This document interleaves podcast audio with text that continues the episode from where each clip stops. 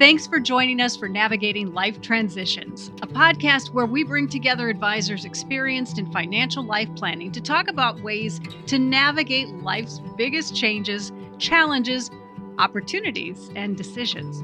From growing a family to losing a loved one, promotions, retirement, marriage, divorce, we discuss these pivotal moments that could benefit from the guidance a financial advisory team can provide.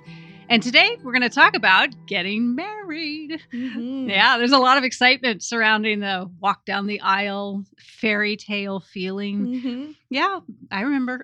but taking a pragmatic approach to this commitment can really help you and your future spouse start off with a firm foundation. Joining me today are two advisors from JNBA Financial Advisors, serving clients in Minnesota, Florida, and throughout the U.S. Elise Huston and Chris Mastley, who work with people who find themselves at this life transition. And they're both married, not to each other, but they've been down that aisle too. So, Elise when it comes to preparing for marriage, why why would you even consider bringing a financial advisor into the mix before the walk down the aisle? Yeah, so there's, you know, having conversations about finances in advance so there's no surprises is so important. But statistics show that each generation seems to be waiting longer and longer to tie the knot. Many experts kind of point towards people's desire um, to just kind of have a greater focus on educational and career aspirations as the predominant reason why people aren't in as big as a hurry for both marriage and growing a family. Um, it's kind of interesting to know, you know, back in the 1950s, the average age of a woman to get married for the first time was 20 years old. Today, survey data shows that the average 20 something woman is much more likely to seek a college degree or other education, and marriage considerations really aren't a focus until maybe her late 20s or early 30s. So, with the potential for two individuals to be more established in their lives, when they decide to get married, it can just be beneficial and strategic to take that time and prepare for combining your assets and also to think about what are your combined financial values going to be. Because um, you may also, too, have kind of a firm foundation of what you believe financially, what you learned from your parents, but now you've been doing this on your own yeah. for a while. Um, and likely have kind of decided what you want your future yeah. to look like financially, too. I, I love that people are waiting. I remember when I was 20 and my parents and I ran into a family, their friend, and he was like, Oh, you're 20. I guess it's about time to get married. and I was so grateful because my mom, dad, and I all looked at him like he had three heads. what are you talking about? So I never felt that pressure, but uh, people are waiting. You're right. They're bringing more into it. So, Chris, what things should people be considering as they head into this, regardless of what age they are at that time? Well, I think, you know, at the most basic level, it's really just having open communication with one another. You know, we have the privilege of talking to a lot of newly engaged couples, you know, talking through existing family relationships and we really try to help solidify what that financial foundation should look like in their lives moving forward. And I kind of like to think about it in three different pieces, you know, kind of past, present, future. And, you know, we, when we look at the past, Elise has kind of, uh, you know, shared a little bit earlier on, you know, know each other's kind of money scripts. You know, that is to say, you know, what do your, what does your partner value? That is to know what value your partner places on money. Um, are they spender? Are they a saver? um, when they were growing up were there money issues or was money really kind of like one of those tools that you used um, to reach you know certain goals and then you know i think studies continuously show us that you know finances money problems are one of the number one contributors to divorce. So let's just start you know with a fresh slate you know make sure everyone's on the same page looking you know ahead. And then it's really just helpful to look at the past um, so that you can look ahead. And then i would say you know, the other thing is in the past, what kind of debt have you accumulated? What kind of baggage are you going to bring into the marriage? You know, do you have student loans, consumer debt? Maybe there's other financial obligations or even child support from a prior marriage.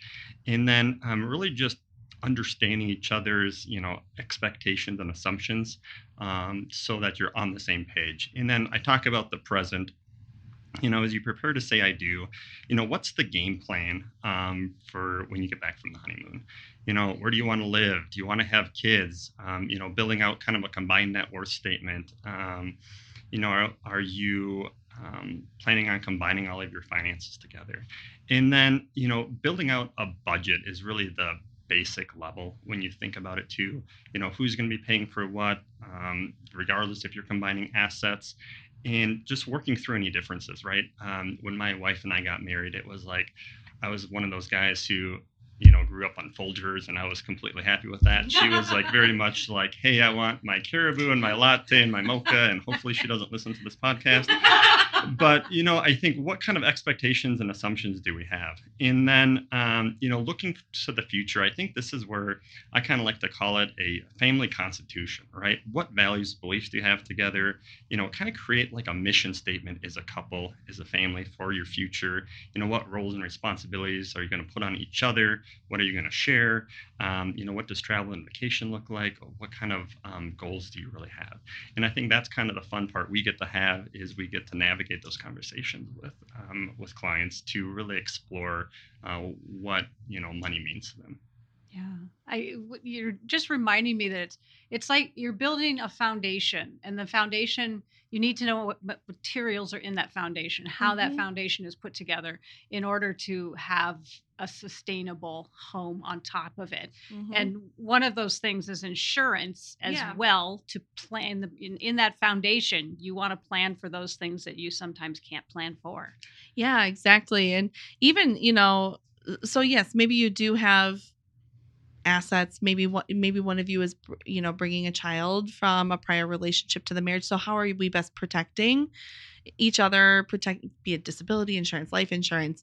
But i think a key one that's really important is you maybe both of you have been working for years and you've been on your employer benefits and just taking advantage of, of what's available for you but does it make sense now for someone to join the other person's health insurance plan combining benefits and really making sure that you're looking at what's going to be the best to make sure you're thinking through not only the maximum out of pocket expense as a family, maybe now we can increase your health savings account contributions. There's just a lot of things that you could look at in terms of not just even the insurance component, but employer benefits as well. Oh, for sure.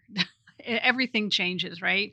So, beyond the basics here, um, it's part of that foundation too. And you kind of alluded to it, Chris, is understanding your risk and not just what is the risk, but your tolerance for the risk. Yeah, good point, Kim. You know, really, one thing we spend a lot of time focusing on is risk tolerance. Right now, granted, if you have a long time horizon, you know, risk tolerance can be a conversation where it's like, well, you have the ability to take risks because you have the time. Maybe if you're later in life, second, third marriage, you know, maybe have kids, maybe you're not, you know, don't have that time horizon, or you're not able to take that risk because maybe you do have to have liquidity uh, within the finances. Mm-hmm. And so it is different for everyone, but it is one point we really um, look at because then it is how do we want to allocate the 401ks, the retirement funds, the liquidity needs, you know, what percent do you have in stocks and bonds, et cetera, et cetera, right? Everything that, you know, usually when we have these conversations with folks, eyes start to glaze over, right? And so I think that's where it's important to work with an advisor to really make sure that your asset allocation investment strategy matches with your goals and objectives overall. And then, you know, the other big question we get is taxes, right? Once you tie the knot, you know, it doesn't matter. The IRS doesn't care if it's January 1st or December 31st. They think, you know, they they consider you married the full year, right? And so when you look to file that first joint tax return, you know, what are some of the things you know you want to look at? One is you're going to be shocked. I'll just I'll just throw that out there. You will be shocked. yeah, and a lot of times, you know, Kim, it's taking a look at tax withholding, right? Do you want to file a new W four? Mm-hmm. You know, do you pay quarterly taxes? Do you have all the taxes withheld from the paycheck? You know, what other income sources do you have or deductions, et cetera, et cetera. So just making sure overall that you're having enough federal and, if applicable, state taxes withheld from paycheck. So when you file your first uh, tax return as a married couple, you you don't come back with a big surprise. I think um, one thing that even even friends and family members of mine who are maybe embarking on their first marriage in their 20s or early 30s are always shocked that for years as an individual renting an apartment they were getting a tax refund almost every single year and they looked forward to it every April and that first joint tax return they actually owed some money and that can be a bit of a shock and somewhat um, painful to weather too if you weren't planning on that expense so to chris's point revisiting do you need to change your withholding elections because you're now in a totally different tax bracket as a married filing joint taxpayer so yeah certainly worth conversation Yes, I seem to recall we owed something like three thousand dollars, and that was a Mhm. long time ago. And it Mhm. was I was angry. yeah people Not tend to not camper. enjoy surprise tax bills that they weren't anticipating yeah Should we reconsider this whole marriage thing? No, it's all good. It's all good. Um, so people are getting married, um, and as you pointed out earlier, we're waiting a little bit longer to get married. Uh, It is never too early, though, at least to think about the. Let's hope everyone's happily ever after, right? Um, so end of life considerations. Mhm. Start talking about that, how that looks for you as a couple. Yeah, I'd say, you know, when you get married, again, you do need to revisit things. Let's think back to the 20 year old you who was single. Maybe you had a 401k through work. Likely you named maybe a family member, sibling, or your parents as the beneficiary on that 401k. Maybe you didn't maybe have a home at that point. So there weren't a lot of assets that you were planning on should something have happened to you. Of course, we'd suggest that once you reach age 18, you look to get a healthcare directive and a power of attorney in place in case you're ever incapacitated. You've named someone who can help make financial and healthcare related decisions for you. But once you get married, it's important to revisit and make sure everything is titled the way you meant it to be titled and that beneficiaries have been updated accordingly. And, you know, thinking about the basic estate documents a will, again, that power of attorney for financial decisions, and a healthcare directive for health related decisions are kind of those initial starting points, I'd say, to look at and see just have you named the right people? Have you named now your spouse maybe to be able to make those decisions on your behalf instead of maybe a parent who'd been serving in that role before? Updating those beneficiaries. But then, too, maybe depending on your situation and circumstance, maybe you are part of a a family business, or maybe you have a trust that you inherited from a grandparent.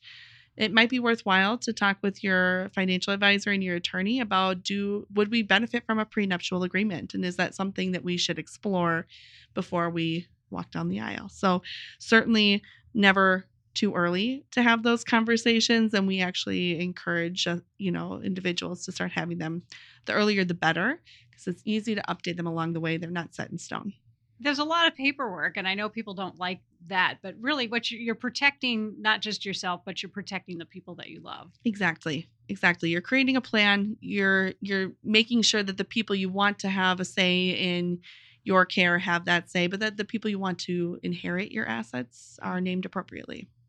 i think one of the uh, great disservice uh, the entertainment world always shows you know the marriage and then it ends you know and there, there's this happily ever after thing that came out of fairy tale books and that i wish they would say start at the marriage and then show the journey after that Yeah. we'd all learn a lot more but i'm sure both of you have dealt with clients um, who just to be able to sit with them and walk them through this process so that they're not all caught up in the gauze and the flowers you know this gauzy view of the beautiful day it's so much more than that Yeah. I mean, I agree. This is a really exciting time and there's so much fun and, you know, be it the showers and the bachelor, or bachelorette party. There's a lot of really great and exciting things that happen around being married. But it's also a time to, as Chris mentioned before, create that strong financial foundation because you're absolutely right. A lot of what we read and hear about is that some of the hardest years of marriage are the first two. And, uh, you know, a lot of that is likely due to just surprises. Maybe they weren't on the same page with how they were going to spend money, something that I maybe think is critical. My husband might not agree with, but if we can talk about it openly and have conversation, again, create that shared family values what it what are we trying to achieve together? If we're all working towards the same thing then there's less surprises or feeling like you're not heard or that your perspective's not being taken into consideration. And i think that's where having a financial advisory team and what we try to do for our clients or even the the kids of our clients that we work with is create a platform for that open dialogue and conversation to ask these questions to give each person a chance to share their story and perspective so that not only they feel heard but then they can figure okay how do we blend these together to create our family's value system going forward yeah and i'm looking at chris because chris and his wife just had two beautiful twins and this adds this is a you. family of five babies and um I just have to think you must be grateful for the knowledge that you have because your foundation must be extremely strong to support all of that. Yeah, you know, my wife and I are on the same page today. So, you know, you know, we had our struggle like any married couple, but I think the real important piece is just going through, you know, what's important to you. And, you know, it's funny as we kind of went through that, you know, I came from, you know, a blue collar kind of family and, you know, we had what we needed and, you know, we went without things that we could have enjoyed, right? But like most families today, but you know, at the end of the day, when you go through and kind of make your, you know, values and beliefs and talk through with one another, you know, money wasn't really on the top of our list. You know, it's an important piece of it, right? Because we all have to pay the bills and, you know, put food on the table. But, you know, at the end of the day, you know, when you work through that and really prioritize what your values and beliefs are, you know, the rest kind of takes care of itself. So, yeah, we are very, uh, very blessed and uh, excited to be a family of seven today. Well, congratulations. Thank you. and thank you both. Um, it's an important topic, and I know that you speak to a lot of clients and their kids about this. So thank you for doing that as well, Elise and Chris. And all of you listening, thank you very much. We hope you'll continue to listen to our other Navigating Life Transitions podcast. Get the full list of available episodes online at jnba.com. Click on the Insights tab, and that's where you'll find the podcast page. Also, at jnba.com, you can help yourself to the free resources on that website.